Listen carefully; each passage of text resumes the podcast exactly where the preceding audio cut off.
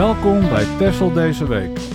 De wekelijkse nieuwspodcast van de Tesselse Courant. De eerste van 2024.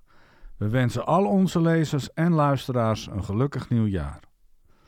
Het is vandaag donderdag 4 januari. In de tijd die het duurt om van Den Helder naar Tessel te varen, praten wij u bij over het nieuws van deze week.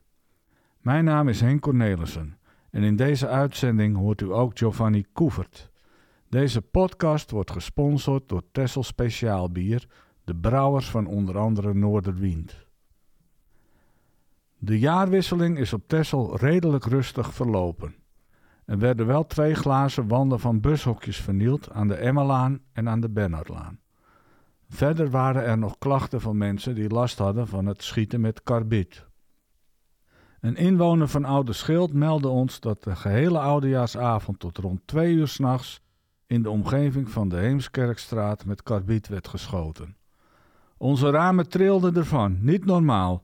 Weten de mensen die dit doen wel dat karbietschieten binnen de bebouwde kom niet is toegestaan? zei iemand. En dat klopt.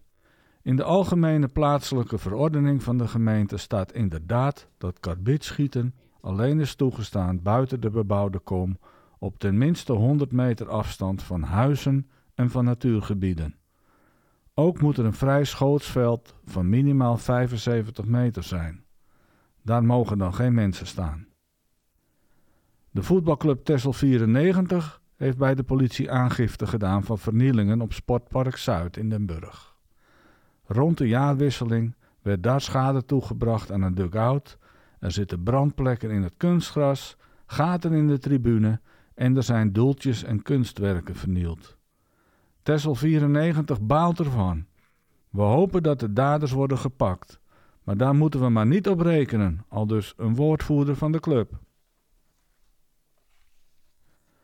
Goed nieuws voor mensen die volledig of gedeeltelijk in hun eigen energievoorziening willen voorzien. Naast zonnepanelen kan dat bijvoorbeeld ook met een compacte windmolen. Henk Switzer is de afgelopen jaren druk bezig geweest om er een te maken die op Texel de winden kan trotseren en er ook nog eens fraai uitziet. Hij heeft zijn molen de Tornilo TX genoemd. Switzer maakte zijn prototype met stilstaande bladen aan de buitenkant die lucht naar een draaiend gedeelte in de molen geleiden. Hij beweert dat de opbrengst op jaarbasis minimaal 1000 kWh is. Je kunt er ook meerdere op elkaar monteren. Op drie plaatsen zal zijn molen worden getest en wordt de opbrengst nauwkeurig gemeten door een onafhankelijke instantie. We zijn natuurlijk net als hij heel benieuwd naar het resultaat. De skiller-uitvinder gaat nu op zoek naar een fabrikant die de molens voor hem kan produceren. Zelf is hij ervan overtuigd dat het gaat lukken. De visserman verzuipt in de netten van de groene transitie. En het boeit mensen geen ene reet. Al dus luidt de kop van een reportage in de Volkskrant, waarin uitgebreid aandacht wordt besteed aan de vissersvloot. Vooral Tesselse vissers komen aan het woord. Er is onder andere aandacht voor windmolenparken, geïmporteerde vis, de brexit, de bodemberoering, pulsvisserij en oplopende kosten.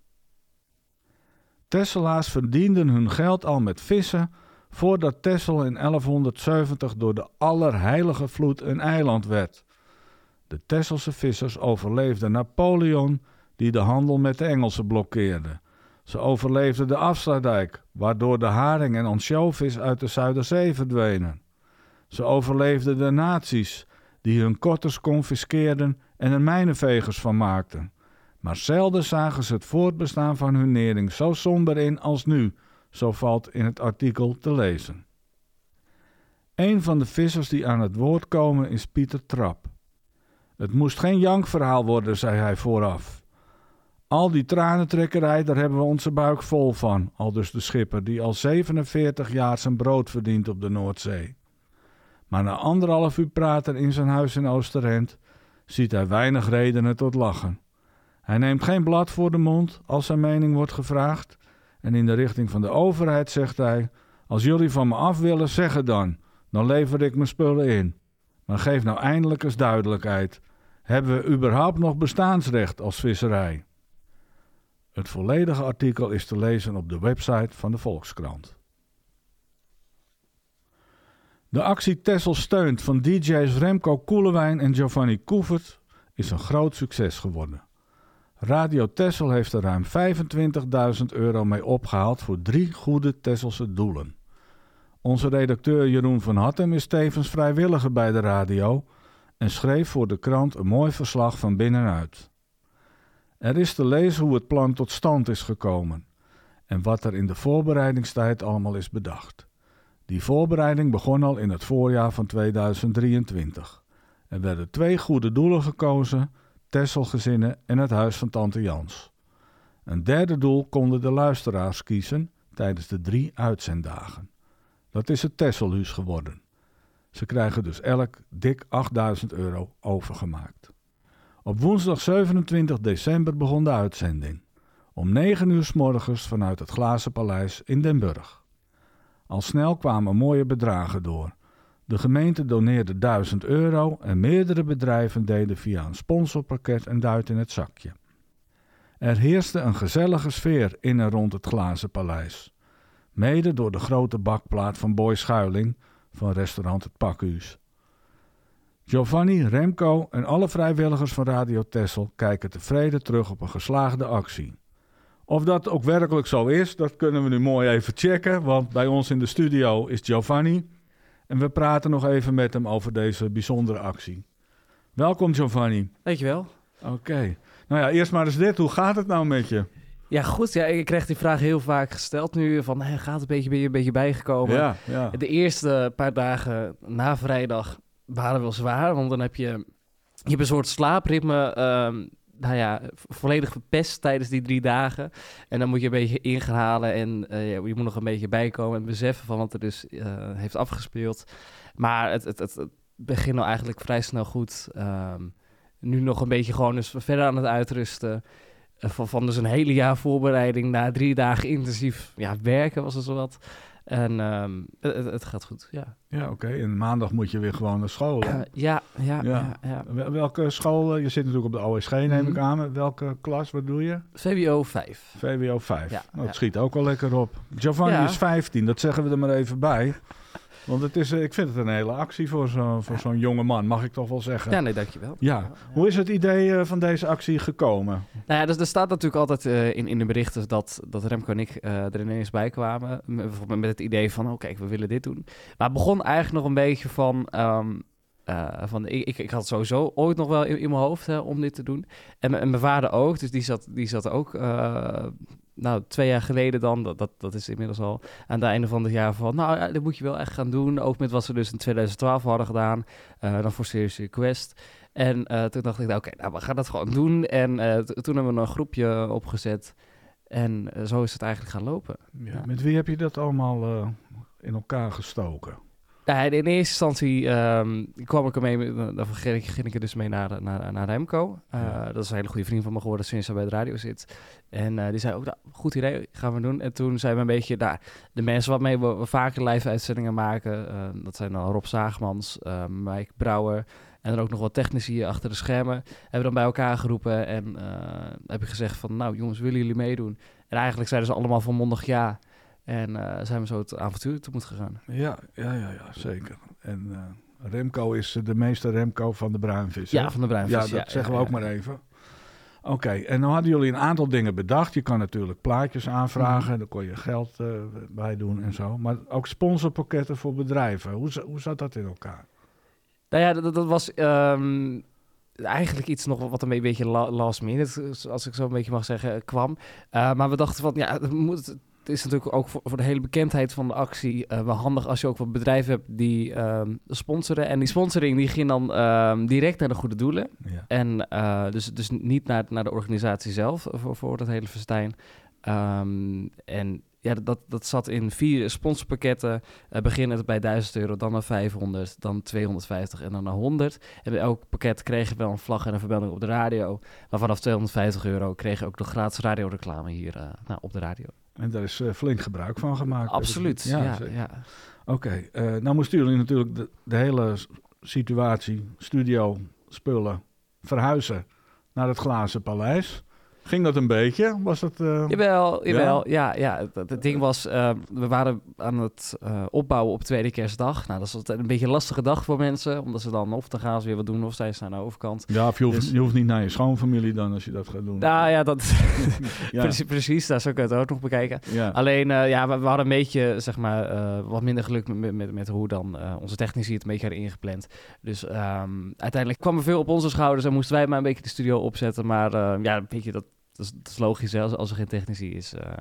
en eh, dat is ook begrijpelijk dat je op tweede kerstdag wat, eh, wat, gaat doen. Ja. Maar het is, het is allemaal gelukt. Het was een behoorlijke klus. Ook een zware klus vanwege de apparatuur. En dan moet je ineens een hele koffer hier van de Wouwmoestraat naar, naar de Glazen staan. Gelukkig is het een klein stukje. Ja. Moet je nagaan als we ergens anders zaten, op de ijsbaan of zo. Nou, dan had je het niet gered. Ehm, maar uiteindelijk is het allemaal goed gekomen. Ja, want jullie konden op tijd de lucht in. Ja, jawel. Ja, er, er waren wat, wat technische euvels, maar die zijn eigenlijk na, na woensdagavond allemaal verholpen. En eh, daar ben ik ook heel goed blij mee. Ja. Ja. Er kwam al eh, vrij snel eh, geld binnen. Hè, 1000 euro Mhm. van de gemeente. Nou, die bedrijvenpakketten had je natuurlijk. Maar na twee dagen was de 10.000 euro al bereikt. Maar toen gingen jullie nog niet naar huis. Want dan kon je eigenlijk zeggen van Ja. nou, dit, dit wilden we. Hè? Want dat was toch een beetje het richtgetal heb ik een beetje aan iemand weten te ontfutselen. Maar eh ja, er is daarna dus nog heel veel meer gebeurd. Ja, dat- ik Wat ook allemaal? ja, ik vind het nog steeds uh, heel bijzonder. Eh, ik zei aan, aan het begin van de rit eigenlijk, was dat ik, zo, zo ik bij mezelf van, nou, als, als we 15.000 euro hebben, dan ben ik al blij. Hè, van, eh, eh, dan heeft ieder doel 5.000 euro. Ja. En ik dacht ook, nou, dat is een beetje haalbaar. En ik had nog nooit zo'n actie gedaan. En ik weet ook niet hoe het aanslaat bij de Tesla's. Het is voor het eerst in tijden dat zoiets gebeurt. En ehm, nou ja, dus we hadden al een beetje goed gevoel met de sponsoren die we in onze zak hadden. En eh, de gemeente dus die het spits afbijten. En toen donatie na donatie dat een beetje op gang kwam. Maar de laatste dag na die 10.000 euro... Ja, toen ging het ongelooflijk hard. We hadden een soort belpanel. Ehm bestaande uit eigenlijk een beetje twee personen. Aad van Geels en Mike Brouwer. Die gingen even contacten opzoeken. En die vroegen van, nou, zou je wat willen doneren? En ehm, daar werd ook volmondig ja op gezegd. Eh, zelfs door, eh, door, Frits Langeveld. Die uiteindelijk nog besloot het, het bedrag ehm, aan te vullen tot 20.000 euro. En dan alle eh, inkomende donaties tot 25.000 euro nog te gaan verdubbelen. En dat is dus ook eh, zodoende gebeurd. En dat, ik vind nog steeds heel onwerkelijk dat dat, dat is gebeurd. Dat we gewoon 25.000 euro hebben opgehaald. En ook eh, natuurlijk mede dankzij alle donaties die online zijn binnengekomen, dan wel ehm, gewoon in persoon. Eh, want we hadden ook gewoon een collectebus te staan. En dan konden mensen bedragen in eh, gooien. En als je er soms mee rammelde om even te, te, te luisteren, zit er überhaupt wel wat in? Dan was het vaak van, ja, ik hoor niks. Dat is papier, hè? Maar dat is allemaal papiergeld natuurlijk. Ja, dus dat was echt absurd. Ja, Ja. absurd. Ja. Ja, dat is heel mooi toch. Oké, jullie hebben dat. eh, nou, jullie hadden ook nog een eh, lijntje naar de Zwaan. Ja. Daar hebben bandjes gespeeld. Klopt. Wa- Kwam dat ook goed door? Ja, ja, volgens mij wel. Het geluid was echt uitstekend. Ja. En eh, wij hebben ons prima vermaakt tijdens de beentjes. eh, toen ze aan het spelen waren. En volgens mij de Zwaan ook. Die heeft ook volop van genoten. Nou, kijk eens aan. 55 uur radio. Eh, we hadden het er al even over dat je een beetje vermoeid was eh, na afloop. Ja. Maar, maar hoe ga je dat? eh, hoe, hoe doe je dat die 55 uur? Want je, je moet verzorgd worden. Mhm. eten, drinken. Maar je moet misschien ook af en toe even een tukje doen. Dat vinden we niet erg, dat je dat Nee, nee, nee. af en toe nodig hebt, zeg maar. Maar hoe heb je dat gedaan? Ja, nou, ik, ik ging er een beetje in van... Zie het als een soort luxe behandeling, want je krijgt alles naar je toegesmeten qua eten en drinken. Ja, meer dan je op kan. Nou, dat was het. Op het Ja. gegeven moment hadden we zakken met oliebollen daar liggen. En ik weet niet wat ermee is gebeurd, maar dat is een beetje wat terechtgekomen. Die heeft er flink eh, gebruik van gemaakt, denk ik, met oud en nieuw. Maar jij zelf niet. Nee, nee, het waren krenten, dus dat ben ik niet. dus ik heb maar gegeten tijdens de uitzending, omdat ik dacht, ja, het, is iets. Ja. Nee, maar hoe ik dat voor heb gehouden is, ik, ik ben er gewoon ehm, ingegaan ik ga dit gewoon doen. Ik ga gewoon zo, zo ver mogelijk. En als ik op het, als op het gegeven moment mijn lichaam dan zegt van, nou, nu moet je even rusten. Ja. Dan, eh, dan ga je dus rusten in de bouwkeet. En in totaal heb ik minder dan zes uur eh, daar gezeten in die bouwkeet. En ehm, heeft het soms wel geholpen hoor. Want dat is een soort powernapje wat je dan neemt. Ja. Dan, dan sta je weer vol met energie. En dan kan je toch wel ineens tot zeven uur eh, s ochtends door. En dan nog even rusten. En dan nog het laatste einde Ja. knallen. Ja. Oké, ja, laatste vraag. Komt er nog een vervolg op dit? Ik neem aan dat je niet meteen aan het eind van dit jaar dit weer gaat doen. Nee, Of- dat is eh, zeker waar. Stel ik me zo voor.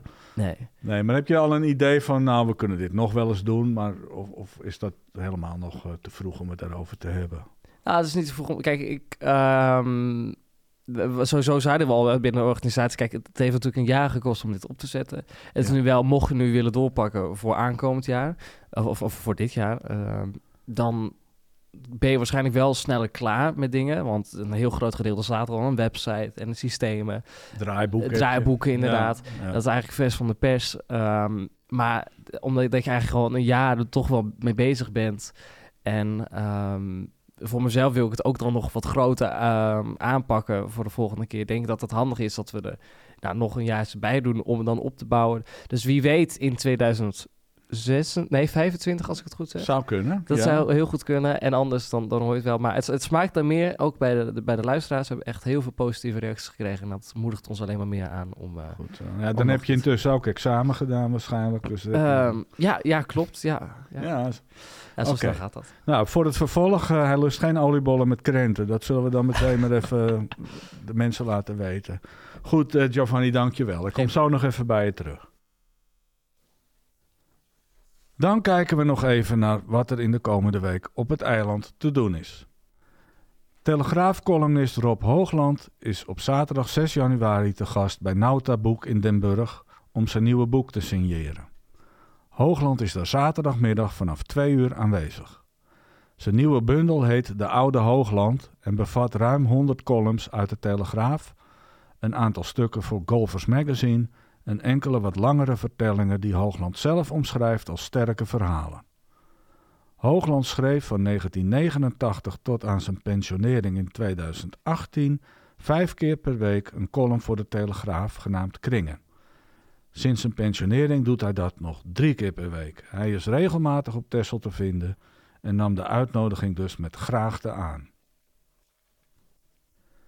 Zoals gebruikelijk zijn er aan het begin van het jaar weer de nieuwjaarsrecepties. De gemeente houdt morgen, vrijdag 5 januari, van 4 tot 6 uur middags nieuwjaarsreceptie in het gemeentehuis. Het wordt voor onze nieuwe burgemeester Mark Pol de eerste keer dat hij de nieuwjaarstoespraak van de gemeente houdt. Daarna kunnen we gelijk door naar de Koksdorp. De feestcommissie van de Koksdorp in Eierland houdt vrijdagavond een nieuwjaarsborrel in Eetcafé de Rog. Van 7 tot 9 uur kan daardoor alle bewoners van het dorp en de polder worden geproost op een gezond en gezellig 2024. Maandagmiddag wordt in de evenementenhal bij de Koksdorp de gezamenlijke nieuwjaarsreceptie van Top en de Krim gehouden. Die begint om half vijf. De deuren gaan daar open om 4 uur. Vorig jaar waren de recepties van de gemeente en van Top en de Krim precies op hetzelfde moment georganiseerd.